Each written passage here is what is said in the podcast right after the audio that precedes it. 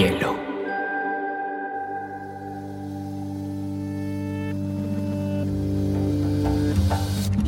Coincide con la noción de estilo tal como se diccionario. La lectura debe ser una de las formas de la felicidad y no se puede obligar a nadie a ser feliz. Pero no tengo idea de lo que va a suceder después. Entonces, un libro debe describir esa situación. Y digamos que lo es, el cuento se escribe. Y a mí la, la cosa más importante que me ha pasado en la vida ha sido aprender a leer una pizca de exageración en esa frase.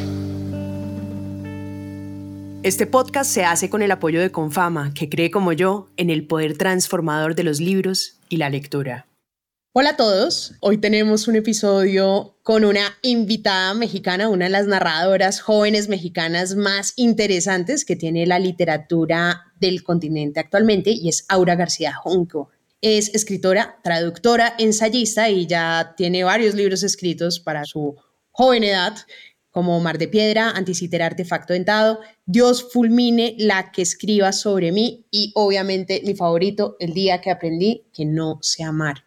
Ahora estoy muy contenta después de habernos conocido en la FIL Guadalajara y parchar y hablar sobre literatura de que estés en un episodio de Biblioteca Personal. No, al contrario, muchas gracias por, por invitarme y pues a mí siempre me emociona mucho hablar en podcasts colombianos por algún motivo siempre me ha ido muy bien y siempre ha sido muy ameno y divertido. Creo que es porque Colombia y México comparten algo, personalidad muy similar, no sé. No sé qué opinas tú, pero yo opino eso. sí, me acuerdo que cuando nos conocimos en Guadalajara me preguntaste si todos los colombianos teníamos esta personalidad así como tan alegre y yo creo que en su gran mayoría sí. sí. bueno, Aura, hoy quiero que hablemos de tus lecturas pero particularmente sobre uno de mis temas favoritos en el mundo mundial, que es el amor. Tú escribiste este extraordinario libro, El día que aprendí que no sé amar, que ahorita vamos a hablar sobre él, pero quería que arrancáramos un poquito con el interés en el tema amoroso y sobre todo quisiera empezar, pues que nos vayas contando un poquito cuáles fueron esos libros, esa literatura que empezó a formar ese interés sobre el amor o esa mirada que empezaste a desarrollar sobre el amor? Ay, bueno, pues voy a empezar fallando como Dios manda. Eh, porque yo creo que a mí en lo particular los libros no fueron los que me despertaron el interés de escribir sobre eso, ¿no? Fue la vida. Simple y llanamente fue la vida. Yo empecé a escribir ese libro porque me acababa de separar de una relación muy larga y pues en aquella cosa de separarse había hablado con muchísima gente, bueno, no solo de separarse, sino de penar antes de separarse, de decidirse, de no decir, etcétera. Hablé con mucha gente sobre amor y me di cuenta de que un montón de personas tenían eh, muchas cosas tanto que decir como dudas. Y entonces a partir de eso me puse a leer, eh, pero no fue al revés, no fue como que la lectura me haya llevado a ese otro lugar, sino todo lo contrario eh, yo desde mucho tiempo antes, sin ninguna clase de inteligencia emocional ni recursos, empecé a abrir mis relaciones, haciéndolo bastante mal, pero nunca se me ocurrió que tenía que leer libros para eso, como que ni siquiera sabía que existían libros que hablaran de eso. Entonces, eh, te digo que en este caso, en el caso del amor en particular, la experiencia vino primero y los libros vinieron después, ya que estaba yo lo suficientemente confundida como para estar gritando socorro y buscando un salvavidas. Me encanta eso que dices porque es cierto, muchas veces los libros vienen después. Me acuerdo que en la universidad, yo estudié Derecho en Colombia y me acuerdo que la biblioteca tenía un letrero que decía, no me sé todas las respuestas, pero sí sé dónde encontrarlas. Y cuando uno tiene una duda, pues no hay mejor maestro que le pueda ayudar no solamente a encontrar tal vez preguntas, sino a formularse mejores respuestas como lo hacen los libros. De hecho, eh, hay una cosa que me llama mucho la atención de tu libro y es precisamente pues que tú hiciste como un análisis muy profundo como de todos los libros que hablan de literatura amorosa y romántica y quería que empezáramos particularmente con esa mirada, digamos, que encontraste de la desigualdad entre el amor de género masculino y femenino. Yo no sé si tú has leído a Coral Herrera, a mí hay un libro que me llamó mucho la atención que se llama Mujeres que no sufren por amor, que me lo recomendaban mis amigas cuando uno tal vez tenía que replantearse como ese desequilibrio en las relaciones.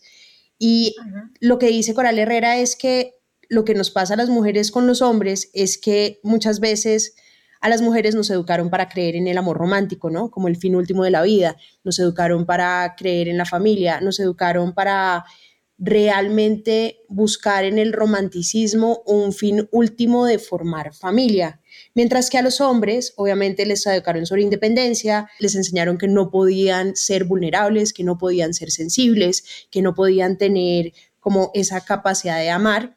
Y tú precisamente en tu libro hablas de este tema, dices, Hombre, mientras a las mujeres nos han desarrollado un lado absolutamente romántico y una versión absolutamente romántica del amor, a los hombres lo que les han enseñado particularmente es cómo desatarse y ser objetos del deseo y ser objetos como de recepción de ese amor. Y eso es un tema que yo decía, wow, yo nunca había caído en cuenta y es algo que también se replica en otro tipo de relaciones, muchas veces las que no son heteronormativas, pero que empieza a haber como un desequilibrio en esas formas de ver el amor. Sí, bueno, creo que es algo de lo que el feminismo lleva hablando un montón de años, ¿no? Décadas enteras, hay mucha bibliografía al respecto. A mí en lo personal Coral Herrera no me gusta mucho por múltiples motivos que no diré ahora. Entre ellos, el que sí diré es que ha emitido opiniones eh, bastante transfóbicas y eso es donde yo tiendo a, a pintar mi raya. Pero lo bueno de los libros de Coral, que además sí leí antes de que yo supiera eh, cuál era su postura al respecto, es que hace eh, una recopilación de muchas, eh, como yo intenté hacer, ¿no? Una recopilación de cómo se ha teorizado acerca del amor desde el feminismo en varias décadas. Y uno de los puntos centrales es eso, ¿por qué las educaciones diferidas por géneros nos hacen tener expectativas tan diferentes en el amor, ¿no? Como dices, lo que es todavía más complejo es cómo esas cosas se replican incluso en relaciones que podrían eh, parecer que no tenían por qué replicarlo, como en las relaciones homosexuales o las no monógamas heterosexuales, o bueno, que no pueden ser del todo heterosexuales porque a menos que haya, no sé, en fin, hay una matemática ahí que no cuadra, pero el punto es que está tan imbuida esta idea de que tenemos que amar de manera diferente dependiendo de nuestro género, que no nos damos cuenta cuando lo ejercemos, ¿no? Porque no es algo consciente en muchos casos. En muchos casos depende de una educación incluso que no es explícita. Por ejemplo, como vemos en nuestras casas que suceden las dinámicas, inmediatamente cuando empezamos relaciones, a veces eh, nos ponemos en un lugar en el que ni siquiera nos damos cuenta que nos estamos poniendo, ¿no? Es como un poco automático. Eh, estas maneras de demostrar amor que están muy codificadas, por ejemplo, eh, cocinarle algo a alguien, ¿no? Em, ah, no sé, hay muchos hombres que cocinan y que lo hacen muy bien, pero en general suele ser al revés, como que empezamos a replicar un montón de cosas que no nos damos cuenta ni queremos replicar. Eso es lo que es muy fuerte de las emociones humanas, ¿no? Que muchas veces no parten de la conciencia, sino de ese cúmulo de experiencias vitales que no podemos quitarnos así como así. Y por eso a mí se me hace muy importante seguir hablando de todas estas maneras de acercarnos al amor que sean estudiadas desde el feminismo, ¿no? Y hablando un poco de eso también, pensando por qué la pareja sigue siendo lo que es más importante en la sociedad. ¿Por qué la pareja es esa entidad aislante que de repente parecería que no tiene, no hay nada que importe más que la pareja, ¿no?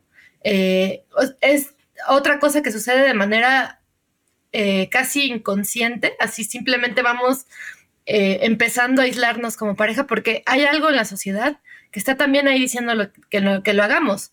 Eh, y eso le pasa tanto a hombres como a mujeres. Entonces, por un lado están esas cosas en las que tenemos educaciones tan diferentes y por otro lado está este patrimonio común que nos habla de una sola manera de relacionarnos.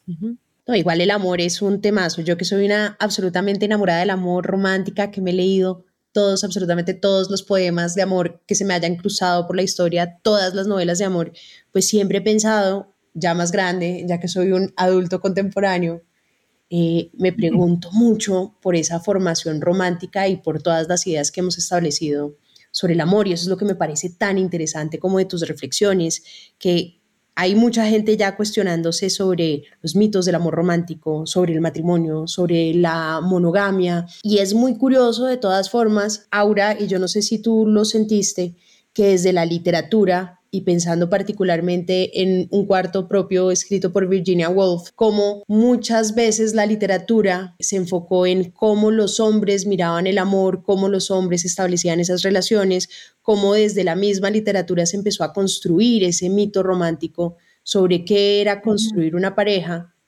pero es de una mirada mucho más masculina. Yo no sé si tú también tienes esa percepción que cuando, o los libros que uno leyó joven, hoy en día hay muchas más autoras que están deconstruyendo esa idea, pues sí construimos a través de las letras, a través de estas historias, mitos románticos que para uno como lector, pues terminó formándolo y terminó tal vez dañando esa percepción de, de esa realidad que hoy creo que vale la pena cuestionar. Sí, definitivamente la literatura no ha estado exenta de replicar las mismas cosas incluso de, pues, seguir construyendo un mundo en el que no hay opciones, ¿no? Eh, digo, empezando por el hecho de que la abrumadora mayoría de las cosas publicadas eran, estaban escritas por hombres, pues claro que esa es una restricción mayúscula de cuál es el acceso al punto de vista, ¿no? Y también hay, hay varios libros que estudian con mucho detalle cosas como grandes obras, eh, por ejemplo, de Dostoyevsky o incluso Dostoyevsky, que todavía tenía a veces personajes femeninos un poco más complejos, eh, replicaba una serie de, visiones muy acotadas, ¿no? Y es bien curioso y también es complicado en la literatura porque eh, a veces es pertinente la pregunta de qué tanto lo que está haciendo la literatura es replicar algo que de hecho existe y que por lo tanto está siendo realista, pero qué tanto simplemente está eh, fungiendo como un ente para replicar esas dinámicas, ¿no? O sea, ¿qué, qué tanto es descriptivo y qué tanto es prescriptivo? Que eso le recriminan un montón de libros. Por ejemplo, eh, Temporada de Huracanes de Fernanda Melchor, que es un libro magnífico. Pues yo he visto gente que dice que es costumbrismo, eh, y que para qué haces una obra de costumbrismo en el que simplemente sigues poniendo a la gente marginalizada como en esta posición de bla, bla. Em, y lo pongo como un ejemplo, porque es el que me vino a la mente, de cómo es bien complicado debatir cómo en la literatura eh, exponemos las cosas que de hecho sí ocurren, ¿no? Porque no vamos a negar que en la época en la que se escribieron muchos de estos libros, o incluso ahora, si quisiéramos encontrar historias así, las encontraríamos en la realidad. No serían un invento pleno de un escritor masculino. Sin embargo, lo que sí es muy diferente es la complejidad con la que se plasman las historias. Eh, cuando tienes solamente la idea de que una visión es la que importa y esa visión es la que puede eh, tener una idea universal de cómo son las cosas, es donde empieza a haber una manera de aplanar que, por ejemplo, hablando de nuevo de temporada de huracanes, no tiene. no es un libro plano, es un libro de complejidades. Mucha literatura escrita desde lo masculino no complejiza a los personajes femeninos, no complejiza las dinámicas, asume que son así. Eh, no así otros que que fueron escritos por hombres y que para mí son mucho más interesantes en otros sentidos. Habrá quien los critique, pero por ejemplo Ana Karenina, a mí me parece que el personaje femenino está muy bien, o sea, está horrible lo que le pasa, está horrible cómo piensa, está horrible sus razonamientos, eh, pero creo que es un personaje realista dentro de su época, ¿no?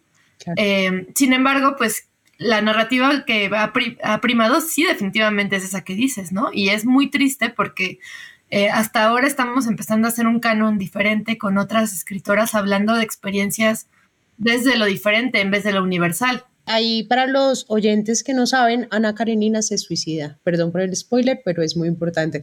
Y Fernanda Melchor es una de las escritoras mexicanas tal vez más conocidas en el momento. Yo no he leído Temporada de Huracanes, pero ahora nos puede contar un poquito de qué se trata porque entiendo que es un súper librazo. Es un librazo, es una maravilla del lenguaje. Eh, es difícil decir de qué trata, pero lo más central y el punto detonante es que una bruja eh, de pueblo aparece muerta en un río y a partir de ahí una serie de voces de eh, de ese mismo pueblo, Matosa, creo que se llama Matosa el pueblo, empiezan a, la Matosa, empiezan a hablar de eh, experiencias relacionadas con la muerte de la bruja y con su vida. Y es muy rudo, es muy crudo, está todo en una primera persona con un narrador que está medio metido en la mente de los personajes. Creo que en algún momento escuché que Fernanda Melchor decía que era como el diablo o algo así como un demonio, no, que era como un demonio que se metía ahí. Y el trabajo con el lenguaje es magnífico. Es una novela que a mí me parece una obra, no solo a mí, a mucha gente una obra magistral, pero pues sí es muy cruda. realmente es muy cruda. Tiene escenas muy rudas, tiene historias durísimas, horribles, que te persiguen en tus pesadillas, porque son muy reales además. Oye, hay una cosa que me llama también mucho la atención, es, por ejemplo, ahorita que estás diciendo que claro que hay clásicos que cuestionan ese tema de la mujer, a mí me encanta, me encanta, me encanta Mambo Ari porque siento que es lo que a muchas nos ha pasado, ¿no? Que leemos como que a Bovary, que sueña con, que ha leído novelas rosas, que tiene esta idea súper romántica del amor y que se encuentra con la realidad y todo es mentira, o sea, se da cuenta que esa extrema pasión pues es muy particular y a veces muchos hombres no la sienten realmente, como que las mujeres tenemos una idea mucho más romántica sobre esa visión de lo que esperamos y pues Madame Bovary también le pasa es toda una tragedia alrededor del amor. Pero eso me, me lleva a pensar como cuáles mitos románticos, porque claro, todos queremos estar perdidamente enamorados. Irene Vallejo decía que el enamoramiento era como algo así como el elixir de los dioses, que era como una forma de adiosamiento. Y es cuando, claro, cuando ya salen estas endorfinas, cuando uno realmente como que siente el, el cóctel químico, eh, pero que no siempre sucede y que es como una situación muy escasa en la vida. Tú que hiciste toda una reflexión, ¿qué has pensado de estos mitos románticos y a qué conclusiones has llegado, mi querida Aura? Wow, pues yo creo que la primera gran conclusión siempre es que los mitos románticos son mitos, lo que acabas de decir, ¿no? Hay eh, una serie de imaginarios acerca de cómo se debe performar el amor eh, que nos dan un cuadro muy rígido de las cosas que podemos hacer y podemos sentir y que muchas veces llevan al, más pleno desamparo, ¿no? Es lo que eh, a mí me pareció que era importante cuando inicié la escritura de este libro, cómo pensar. Bueno, hay una serie de parámetros que no podemos seguir en la práctica y que muchas veces nos llevan a la infelicidad. Cuando empecé a escribir el libro, lo que quería era hablar de cómo los mitos del amor romántico realmente nos hacen infelices parecería que es todo lo contrario, porque parece que es como el camino a una especie de paraíso que solo tiene, al que solo tienes acceso con el amor, pero muchas veces pues solamente nos lleva a desgracias, especialmente porque parecería que todo es muy natural. Eso es también la, segunda cosa que me parece muy importante. Pero no es natural, es todo un constructo social y yo sé que decir que todo es un constructo social no sirve para nada, eh, pero a mí me parece interesante eh, como para bajarlo a un punto concreto eh, lo que decía hace un rato acerca de la monogamia y la familia, la pareja que se vuelve un mundo aislado, ¿no?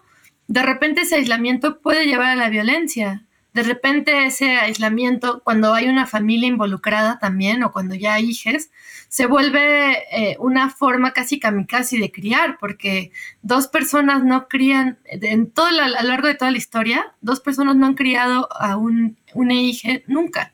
Siempre ha sido labor colaborativa, ¿no?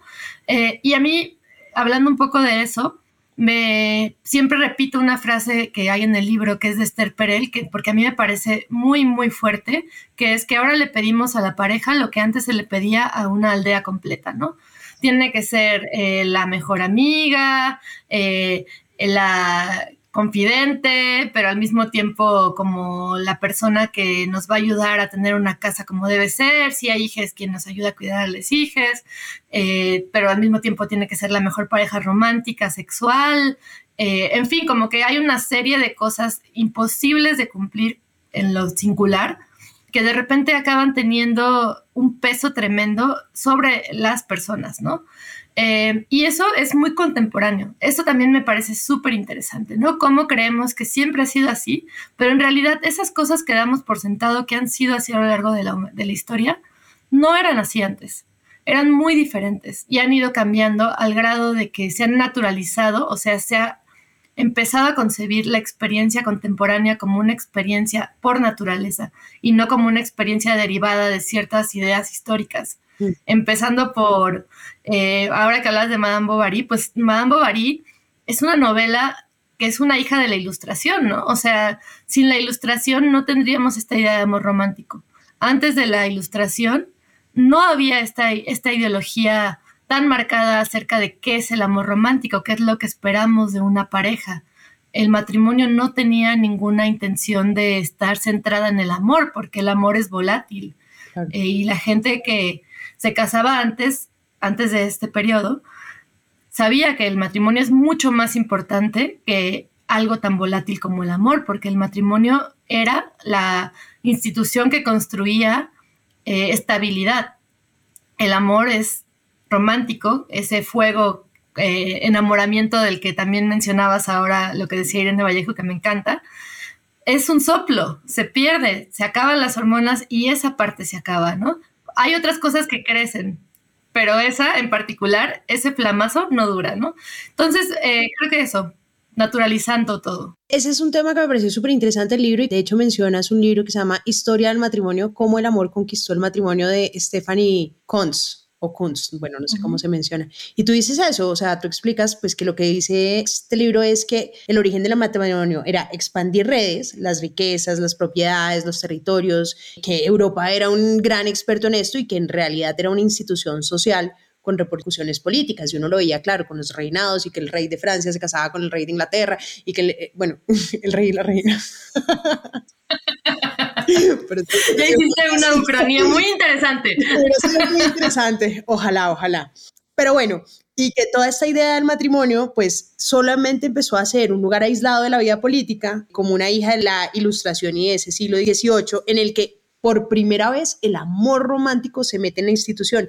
Pero ahí también dices una cosa que me parece súper chévere y es como que cómo esos cambios económicos abundan en los roles de género. Porque entonces, claro, el hombre que estaba trabajando afuera y la mujer que estaba en una posición de inferioridad, pues la mujer era mejor que se quedara en la casa porque ganaba muy poquito afuera, entonces ella se quedaba como domesticada así haciendo labores del hogar, el hombre ganaba plata afuera y eso empezaba a crear como una diferencia que hacía más que las parejas fueran complejas y eso es una idea muy loca. Uno dice como, wow, yo no tenía ni idea que el amor romántico sí era como, pues, o sea, como que tal vez sí lo sabía, pero como que para mí no había sido como tan evidente que, como dices tú, ha sido pura una construcción social, histórica y cultural.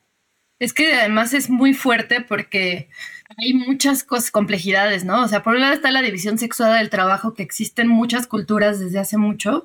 Eh, y a veces muy pocas no ha redundado en violencia, ¿no? Eh, simplemente en una división sexuada del trabajo. De eso hablan teóricas como Silvia Federici y demás. Pero luego hay otra manera en la que empieza a haber un gran desequilibrio, como tú dices, no es que antes no existiera patriarcado, antes había patriarcado también, ¿no? Pero es cierto que cuando no había una monetización del trabajo, había una manera diferente de distribuir las labores domésticas. Tú mencionabas ahora a los reyes que no desgraciadamente no se casaban entre ellos, pero como que esa era la clase alta, pero dentro de la clase eh, baja, pues lo que ocurría era que para mantener una granja o mantener una casa necesitabas a mucha gente trabajando en ella. No necesitabas a un señor y una señora, y mucho menos solo a un señor o a una señora, ¿no? Necesitabas que hubiera tíos, que hubiera primos, que hubiera hijes, que hubiera toda una serie de personas eh, trabajando y para eso, pues lo que tenías que hacer era construir una familia que fuera una fuente de estabilidad para un hogar, ¿no? Eh, cuando empezó a monetizarse el trabajo, porque eso en realidad es un fenómeno relativamente reciente, entonces las personas de género masculino en general salían a trabajar afuera y el dinero empezó a tener más peso que la labor doméstica. Eh, cuando antes la labor doméstica era algo compartido, no era algo femenino en, ciertos, eh, digamos que mundos, ¿no? Como el mundo rural. ¿Por qué? Porque pues simplemente era algo inabarcable. Si tú tienes que labrar el campo, no va a ser como, ay, tú sí, tú no. Es todos, incluyendo a les ¿no? Entonces, es bien eh, loco cómo las cosas económicas acaban permeando las relaciones y, no, y eso pues suena como lejano, ¿no? Como si no nos pasara ahora pero ciertamente nos pasa y nos pasa mucho, desde la manera en la que entendemos que la única manera de hablar de amor en lo contemporáneo, de demostrarle el amor a alguien es con dinero eh, y con cosas incluso tan simbólicas como un anillo de matrimonio carísimo, ¿no? Eh, entre más fino el anillo, más caro el anillo, eh, y tú ves a todas estas artistas, cantantes y demás que muestran anillos que cuestan lo que cuesta toda tu cuadra, eh, parecería que el amor es más grande, ¿no? De nuevo estamos usando eh, lo que nuestra economía nos pide como una serie de parámetros para medir cómo amamos y eso se refleja de maneras muy complejas, ¿no? Desde las aplicaciones de Internet que son también una manera en la que se refleja la política de nuestro tiempo y, cómo el capitalismo hace cosas, hasta otras cosas mucho más sutiles, como sentir que para ir a una cita tenemos que comprar 40 productos para, no sé, eh, pimpearnos la cara antes de salir de nuestras casas, ¿no? Ahí hay una cosa también que dices que me parece súper interesante, Aura, y es cómo realmente, y volviendo al tema de la poligamia y la monogamia, también a lo largo de la historia, la poligamia ha estado súper presente. Tú mencionas, por ejemplo, la poligamia islámica, ¿no? Que buscaba de formas diferentes, pues,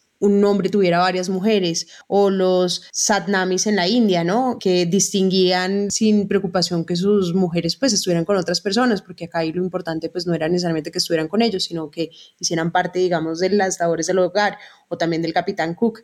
Pero es súper interesante, me acuerdo una vez que estuve en India y me acuerdo un palacio de musulmanes que fui el tipo tenía, o sea, tenía como 500 esposas y tenían cuartos como para, primero para las esposas y después para las novias y para las concubinas. Entonces cada una tenía como su cuarto. Entonces se reunían todas las mujeres y yo decía, 500 mujeres para un solo hombre. Y me decían, claro, es que en esa época los mongoles o los musulmanes, entre más mujeres tuvieran, más bocas podían alimentar y eso era un símbolo de riqueza. Y uno dice, caray, yo no había pensado que había otras estructuras también.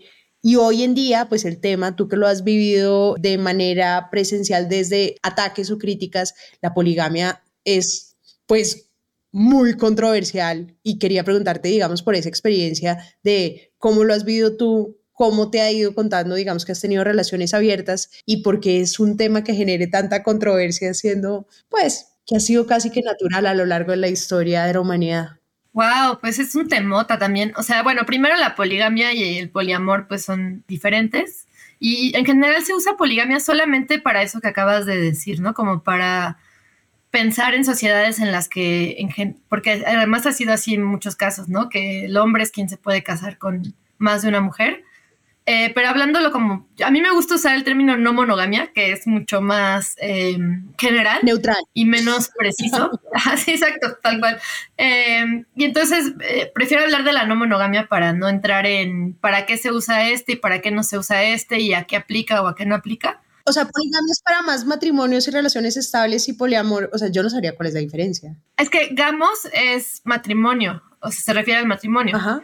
Y eh, sí, a muchos, poli, pues muchos, muchos matrimonios. Y eh, poliamor, pues es como mucho amor, o sea, son muchos amores. No es necesariamente que llegues al matrimonio. Y poligamia sí, más bien tiene que ver con eso, con matrimonio con múltiples personas, ¿no?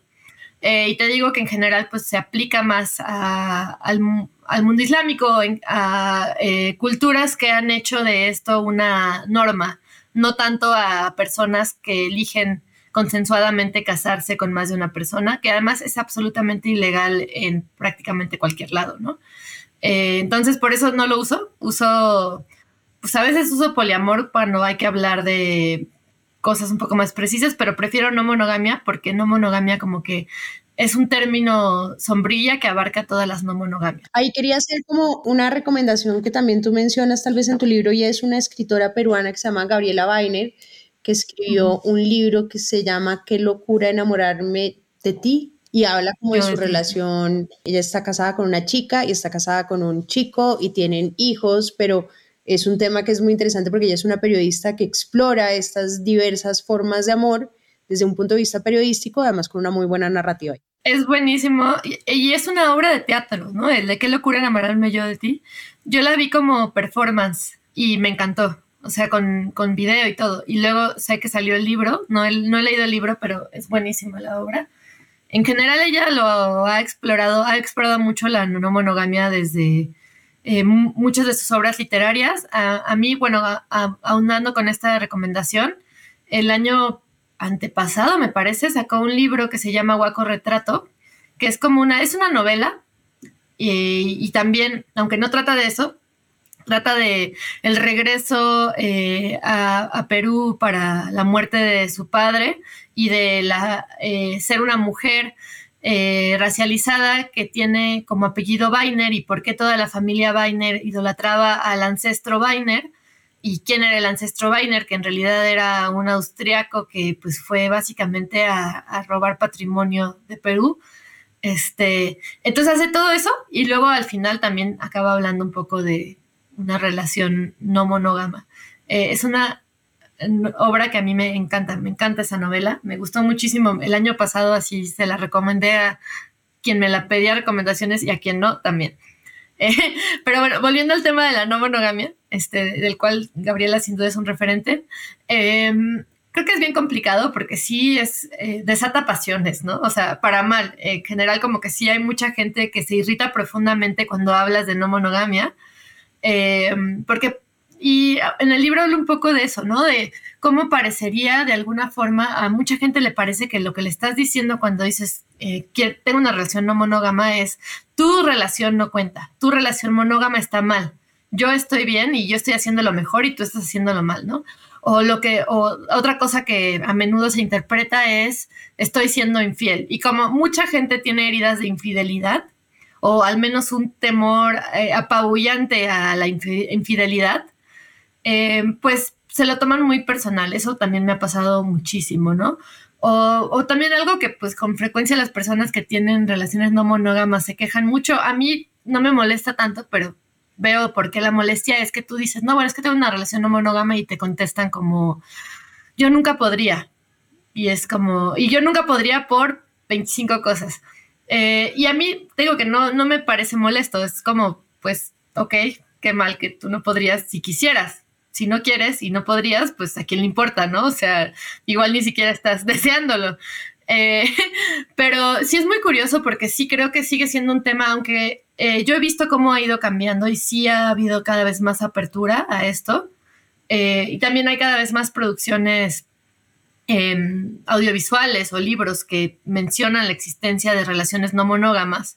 Y, ok, incluso otra cosa que también sucede es que Em, se empiezan a complejizar las relaciones monógamas también, ¿no?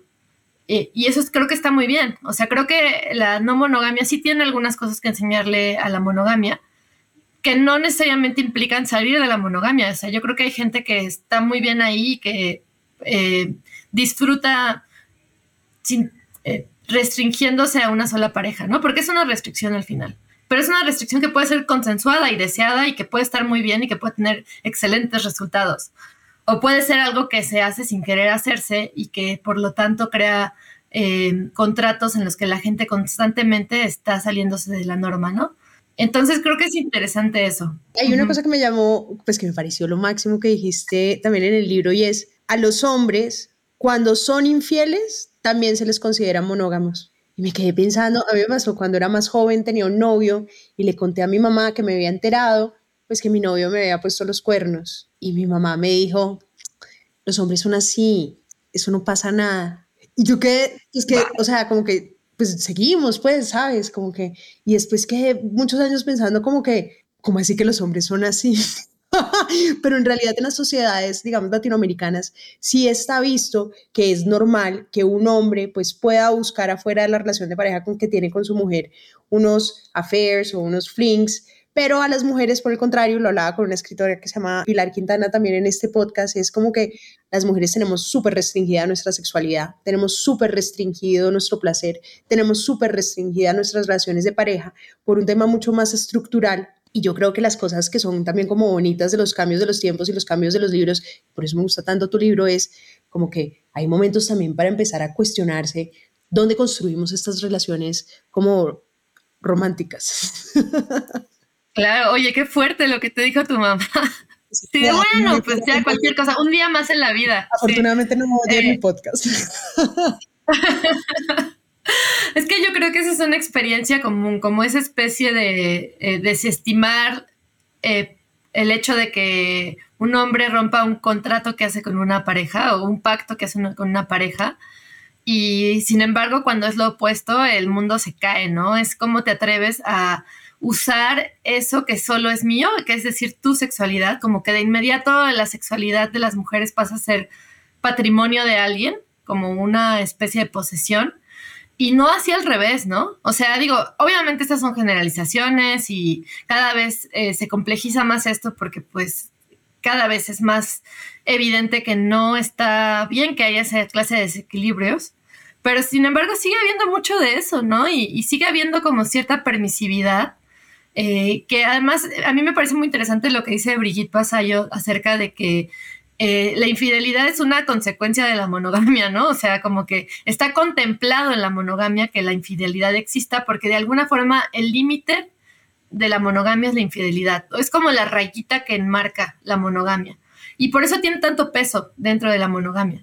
Em, o sea, tiene un peso colosal, ¿no? Hay relaciones que en cualquier otro sentido son muy buenas, que se acaban por una infidelidad, porque de alguna manera es ese límite que puede doblarlo todo eh, y sin embargo, también hay algo que pues sí tiene que ver con una traición, ¿no? Porque dentro del pacto monógamo suele, o más bien casi siempre, existe este pacto de nuestros cuerpos, nuestras sexualidades las vamos a deliberadamente restringir a nuestro, digamos que consumo de pareja, ¿no?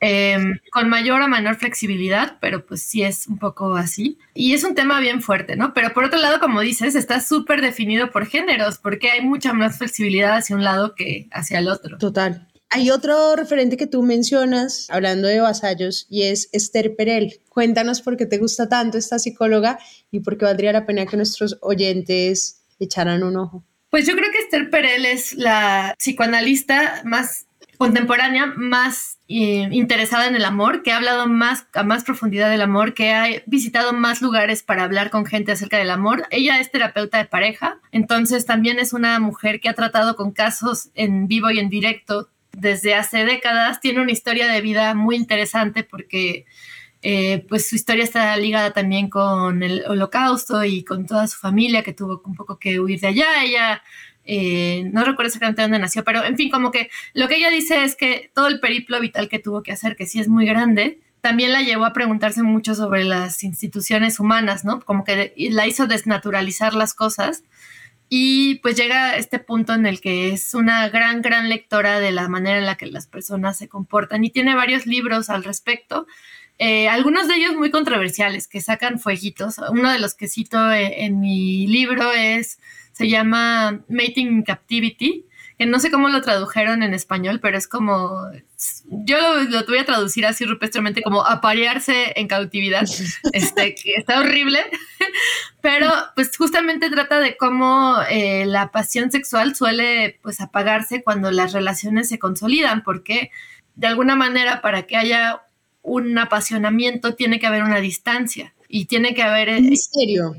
Un misterio, sí, y eso no lo dice solamente ella, ¿no? También eh, Anne Carson en su ensayo sobre el amor, cuando analiza a Safo, habla de ese pequeño silencio que hay entre el te quiero y el yo también, ¿no? Y ese silencio que es un silencio de inseguridad, eh, es también una manera de incertidumbre que tracciona las relaciones, ¿no? Entonces es muy, muy curioso porque ahí de nuevo entramos en el mundo psicoanalítico de que a veces lo que deseamos no es lo que de hecho nos hace felices, ¿no? O que a veces cosas que no deseamos son las que activan cosas que sí deseamos. Por ejemplo, el deseo. Y pues hasta el Perel habla mucho de eso. A mí lo único que eh, a veces se me hace que es bueno complementar cuando Celeste Perel es que ella casi no habla de géneros, o sea, no, no, no tiene una perspectiva de género en general. Entonces, creo que es muy eh, importante leerla también habiendo leído algo, de teoría feminista desde mi perspectiva, pero para mí es imposible hablar de amor sin leer a Esther Perel. A mí me impresiona de todas formas, Aura, cómo hay una cantidad de libros como que están explorando este lado de la película, pero no necesariamente los hombres están, eh, no he visto tantos autores explorando como el otro lado de la película. El único que he visto es un chico que se llama, que es un chico de Medellín que se llama Sebastián Restrepo, y él escribió una serie de cuentos que se llama Pájaros Muertos. Y él, pues desde esos libros, expresa cómo los hombres que no han tenido tampoco como tanto acceso al desarrollo de la sensibilidad, que han sido educados de una forma determinada para defender su independencia, que no han tenido tampoco la capacidad como para procesar sus emociones, empiezan también a actuar de formas con las relaciones de pareja y con las relaciones emocionales desde una incapacidad que muchas veces por no saber expresar las emociones se vuelven violencia. Wow. Y eso me parece impresionante porque también es como que uno desde el lado de vista femenino desarrolla todas estas análisis de por qué estas parejas no funcionan y demás, pero también como que no hay tanto análisis de por qué desde el otro lado, cómo ha sido esa formación también, que ellos no tienen tal vez las herramientas para llevar a cabo una relación tal vez más saludable o más formativa. Pero bueno, ya, perdón, ahí hacía un pequeño paréntesis. Hay otro tema que me fascina de tu libro. Es que la verdad es que hay muchos temas que me gustan de tu libro, pero quiero que ahondemos en la belleza. Tú hablas de algo que se llama como el mito de la belleza y es pues necesariamente como a las mujeres particularmente se nos ha obligado a ser bellas, o sea, la belleza es como una necesidad y en el patriarcado pues las mujeres nunca nos hemos sentido como satisfechas con el cuerpo. Mira, ni siquiera las modelos, supermodelos que yo conozco se sienten del todo satisfechas o no les gustan sus dedos o no les gusta su cadera o tienen muy cortico no sé quién y es muy interesante como desde la literatura y tú también leíste muchos libros como el de María del Mar Ramón o como el de Gabriela Weiner que explora este tema de la belleza y por qué este tema de la belleza termina siendo un interés por acceder al amor masculino, pero también que tiene una relación directa con el amor. ¿Podríamos profundizar sobre este tema, Aura? Ay, también es otro de esos temas que tienen tentáculos en todas partes, ¿no? eh, Como los que me gustan. Exacto. o sea, creo que este es primero que nada imposible ser la mujer perfecta. O sea, por, y por otro lado, hay una exigencia de serlo, ¿no? Eh, cuando se le exige a la masculinidad, se le exige por otro lado, se le exige éxito laboral, eh, éxito monetario, también hay una serie de exigencias bastante eh, voraces y difíciles de cumplir y, y, muy duras, ¿no? Pero a las mujeres de inicio se les exige belleza, ¿no? y eso pues es una cosa muy dura porque la belleza está atravesada por un montón de parámetros inalcanzables, pero también racistas, eh, también incluso clasistas, ¿no? Sí, es muy fuerte como tú ves a un montón de supermodelos y casi todas ellas vienen de cierta clase social, como que también hay algo muy codificado acerca de qué es lo bello. Y bueno, para poner un ejemplo que no viene en el libro, pero que ahora me acordé, que me parece muy ilustrativo, eh, cuando empezó a haber azúcar en el siglo XVII en Inglaterra, sí fue, no sé, tal vez estoy diciendo mal el siglo, eh, el azúcar era muy difícil de conseguir porque además era, era importada, ¿no? Entonces, eh, ¿quiénes tenían acceso? Pues la realeza. Lo que empezó a pasar es que a muchas mujeres de la realeza se le empezaron a pudrir los dientes. Porque antes del azúcar, pues los dientes no tenían un enemigo tan voraz, ¿no? Mm. y entonces le empezaron a poner grises los dientes y empezó a ponerse de moda pintarse los dientes de gris entre la gente que no era de la aristocracia porque de repente la aristocracia tenía los dientes grises, pero tenía los dientes grises porque se le estaban haciendo trizas por el azúcar. No te puedo creer. sí, no, es una, es una cosa... ¡Qué locura! Eh, alucinante, alucinante. Digo, igual estoy dando un par de datos mal, pero lo que sí es eso, eh, es cierto, es eso. El azúcar se puso de moda, la aristocracia empezó a valer madres de sus dientes y se volvió una moda en la que la gente empezaba a emular esto que no tenía nada que emular, ¿no? era horrible. También otra cosa que tiene que ver con eso es el uso de abanicos para cubrir la boca y tenía mucho que ver también con eso, con estos dientes que empezaban a pues, ser un desastre por la introducción del azúcar al que nadie tenía acceso, ¿no? Eh, no comamos azúcar, súper mala para los dientes. Este. Pero bueno, todo esto para decir cómo hay cosas que a veces tienen mucho que ver con la clase social y con quienes tienen el poder de asentar las modas, que hacen que parezca que es eh, salido de la nada y sin embargo ahí hay también un tema de clase, ¿no?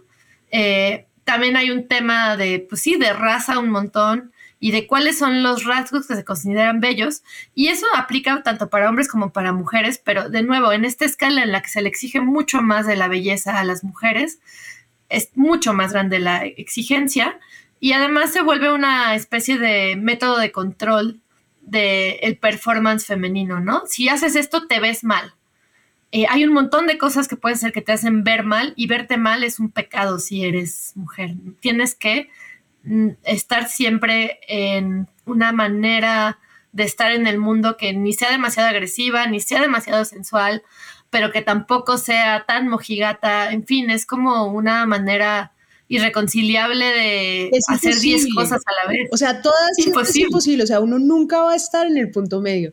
Pero eso es terrible porque, claro, es como que el acceso al amor está trazado por la belleza. Y pues evidentemente no todas las bellezas son iguales, no todas tenemos el mismo cuerpo, no todas tenemos las mismas condiciones. Y como dices tú, es como que ante este mito, pues yo creo que este es uno de los peores, pues esto es una de las situaciones que hace más complicada como el cumplimiento de ese reto o de, de esa idea romántica que hay en las sociedades actuales, ¿no? Sí, y una cosa que quiero agregar sobre eso, porque creo que eso sí es muy nuevo y no hemos dimensionado cuánto ha cambiado las reglas del juego, es Tinder, ¿no? Y las aplicaciones para, para ligar. Eh, no sé cuáles hay en Colombia, supongo que Tinder y Bumble o algo así. Lo mismo, sí. Este, lo mismo, sí. Eh, pues es de nuevo, es, y las redes sociales también, que es como el más grande reinado de la imagen que ha habido jamás, ¿no? Eh, hay una manera en la que se tiene que performar cómo nos vemos y, eh, y todo a través de una imagen. Eso no existía. O sea, no es que no vieras a la gente, no es que si te topabas en un bar con alguien no le estuvieras viendo en primer lugar, pero lo que pasaba es que había muchas cosas más que ver, ¿no? Como cómo se movía, cómo hablaba, eh, cómo se reía. En cambio, ahora con las redes sociales hay una manera muy curada de existir desde la imagen, ¿no?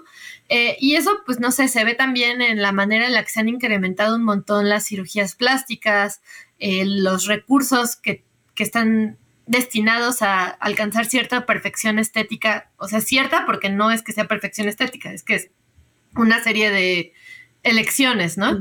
eh, y eso creo que de verdad no hemos estimado todavía, no hemos tenido la distancia para ver cuánto ha cambiado, cuánto daño nos ha hecho, ¿no? Porque eh, estamos ahí, estamos ahora mismo viendo cuáles son las causas, cuáles son las consecuencias. Y pues sí estamos viviendo en un reinado de la imagen total, ¿no? Total. No, y, y, las personas como producto, ¿no? O sea, el hecho de todas formas, leía un artículo del New York Times que explicaba cómo de todas formas esto tenía una relación como de videojuego, que la gente simplemente iba escogiendo quién le gustaba, quién no le gustaba, quién le gustaba, quién no le gustaba, y que mientras los hombres podían coquetearle, no sé, como a 100 mujeres, pues esperaban a que cualquiera que cayera y pues la que cayera estaba bien. Pero pues también con Grinder y con otras aplicaciones eh, no necesariamente que aplican a, a, las parejas heterosexuales. Pero para eso también estaba pensando en un libro que seguro te lo leíste, que es el de Sigmund Bauman, ¿no? Que es este amor líquido, que hace además un análisis súper interesante de cómo también el amor se vuelve un tema o cómo las parejas o el interés romántico se ha vuelto en esta época un tema absolutamente desechable. Simplemente es un producto, tú sientes algo, como dices tú, lo del centro comercial que cumple o lo de la aldea que cumple como todas las necesidades y si no cumple con todas las necesidades, pues salgo y busco otra persona que sí cumpla con mis necesidades. Uh -huh. Y esa idea del amor líquido, no sé, ¿tú qué opinaste de ese libro? Ese me parece... Ay, sí lo leí, lo odié. ¿Lo odiaste? Eh, decidí... ¿Por qué lo odiaste? Decidí deliberadamente no citarlo porque bueno, por muchos motivos, algunos de los cuales sin duda no voy a recordar, pero me pareció un clásico ejemplo de un señor sentado arriba de una nube con sus largas barbas blancas, decretando lo que todo el, todo el mundo hace, o sea, sin ninguna clase de matiz, sin ninguna clase de nada más que decir como yo soy quien ve la verdad universal. Eh, y yo les voy a decir cómo es la verdad universal. Y de repente me parecía, no estoy diciendo que no tuviera puntos válidos el libro, sí los tenía, pero desde ese inicio como eh, de hombre que cree que puede leer el mundo sin decir de dónde saca sus datos, cuáles son los matices, quién lo hace más, quién lo hace menos, eso a mí ya me resulta muy difícil de leer, o sea, claramente hay textos que valen más la pena. Ese me parece que en particular no. O sea, porque además otra cosa que hace es una visión, es como el maestro que odia a sus alumnos, ¿sabes? O sea, eh, está tu carrera, su clase en la universidad eh, no está saliendo nada bien, no entiende qué hacen sus alumnos, no entienden qué piensan, no quiere entenderlos, le caen mal y entonces decide juzgarlos. Y yo es lo que siento de ese libro, que es un libro súper juzgón. Eh, y esta cosa que tú dices, creo que hay mucha razón en cierta parte, ¿no? Hay una especie de comodificación de las relaciones y sí hay muchas cosas que se han vuelto muy desechables, pero no solo las relaciones, es el mundo, es el capitalismo. Así vivimos, o sea, vivimos desechando cosas, vivimos consumiendo y dejando y consumiendo y dejando. Es absurdo que no impacte esto las relaciones si es una manera en la que performamos en el mundo en general, ¿no? Eh, tendría que, tendríamos que ser, tener dos personalidades a la vez para que la manera en la que consumimos no también aplicara a la manera en la que amamos. Eh, y eso ha sido siempre así. Como consumimos, amamos, para bien y para mal. Interesante. Eh, pero también creo que verlo como simplemente algo terrible, porque ya de repente la gente no dura 60 años casada, es puro reaccionario, puro afán reaccionario, ¿no? Porque hay algo que también tiene interesante, eh, las largas relaciones eh, que después se terminan y sigue otra larga relación, en fin, como que no necesariamente porque estemos haciendo lo diferente, lo estamos haciendo mal, ¿no? Eh, o, digo, bueno, para empezar, ¿quién dice que lo estamos haciendo mal? O sea, que se puede decir, ¿quién, dice, ¿quién decreta que algo está mal? Eso es lo que a mí me resulta muy, digamos que odio la palabra, pero problemático de ese libro, ¿no? Que creo que es muy reaccionario. Oye, Aura, bueno, ya hemos criticado mucho el amor, lo hemos condicionado, lo hemos puesto como en una vista panorámica, que me parece muy interesante, pero ahora quiero mirar el otro lado, en que sí crees del amor romántico. pues, a ver, el término amor romántico es el término que más odio. Entonces, eh, el término amor romántico me parece que es muy problemático, pero te puedo decir que creo del amor de sexo, con relaciones sexoafectivas. Eh, Me gusta, claro. creo que se pueden construir hermosas eh, alianzas y que son alianzas de mucho cuidado y que son alianzas en las que puede haber un lugar seguro contra un mundo que es muy inhóspito en todo sentido, tanto en el económico como en el emocional eh, creo en el apoyo que puede brindar una relación, ya sea con una sola persona o con varias. Creo que hay mucho de autodescubrimiento ahí, también de descubrir a la otra persona en todas sus dimensiones. Y para mí eso es súper valioso, ¿no? Todo es súper valioso en un mundo que es súper inhóspito, ¿no? Y también por eso eh, me parece que la amistad también que se, se, tiene que procurar mucho. No creo que todas las cosas que acabo de decir sean exclusivas del amor de pareja, creo que también se pueden encontrar muchas de ellas en las relaciones amistosas. Y a mí eso me parece algo que hay que explorar mucho más, ¿no? Cómo creamos comunidades a partir también de la amistad, eh, que son un resguardo contra lo inhóspito del mundo. Pero en las relaciones sexoafectivas muchas veces se profundiza un montón sobre eso también, ¿no? Eh, y además a un grado y con una profundidad que difícilmente logras en otros ámbitos, y eso creo que tenemos que seguirlo atesorando. Ahora, de todos los libros que has leído en términos de ficción y las novelas, eh, ¿cuál libro recomendarías que trate de amor, que te haya gustado y que de pronto traiga nuevas reflexiones para que los lectores acá presentes puedan inspirarse o puedan encontrar tal vez una literatura diferente? Wow, esa es una pregunta que debía haber preparado.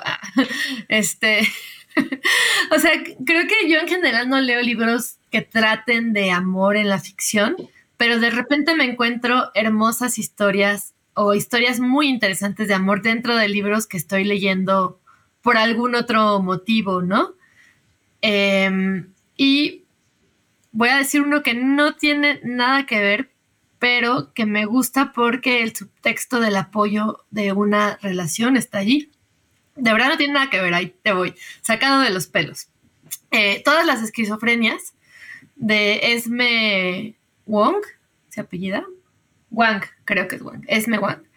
Eh, es un libro de ensayos sobre la esquizofrenia, que es una enfermedad que le fue diagnosticada después de haberle sido diagnosticado trastorno bipolar. Eh, y aunque trata más bien de eso, hay una cosa que subyace a todo el libro, que es cómo ella conoció a una persona con la que actualmente está casada y fue fundamental para ella a lo largo de los difíciles años que ha tenido, tanto aceptando su enfermedad como lidiando con ella. Entonces, definitivamente no es una historia de amor, pero sí me parece que ver estas historias en las que alguien que no tuvo más remedio que estar fuera de la norma, vive también el amor eh, como una especie de resguardo con respecto a otras realidades, ¿no? Y luego eh, la otra recomendación es la recomendación que ya había hecho, ¿no? Que es la de Guaco Retrato de Gabriela Wiener, que también es un libro que no trata de amor, trata de otra cosa, pero llega ahí y llega a la complejización del el amor partiendo de, otro lado. Espectacular. No, Aura, muchísimas gracias por este espacio. Yo espero que nos veamos en Colombia próximamente cuando vengas a visitarnos y sigamos hablando de el amor. Les recomiendo mucho este libro. Igual Aura tiene bastantes libros que vale la pena echarle ojo. Tiene además canal en YouTube donde recomienda sus lecturas. Y bueno, también está en Instagram y también escribe en muchos medios nacionales, mexicanos e internacionales sobre diversos temas. Aura, qué rico tenerte en Biblioteca Personal. Gracias por aceptar nuestra invitación. No, al contrario, muchas gracias y espero estar por allá pronto.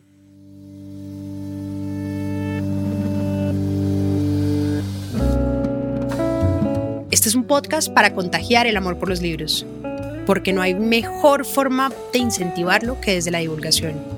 Ser promotor de lectura es un hobby, pero también un reconocimiento y un agradecimiento implícito a aquellas personas que en nuestra vida nos acercaron a los libros.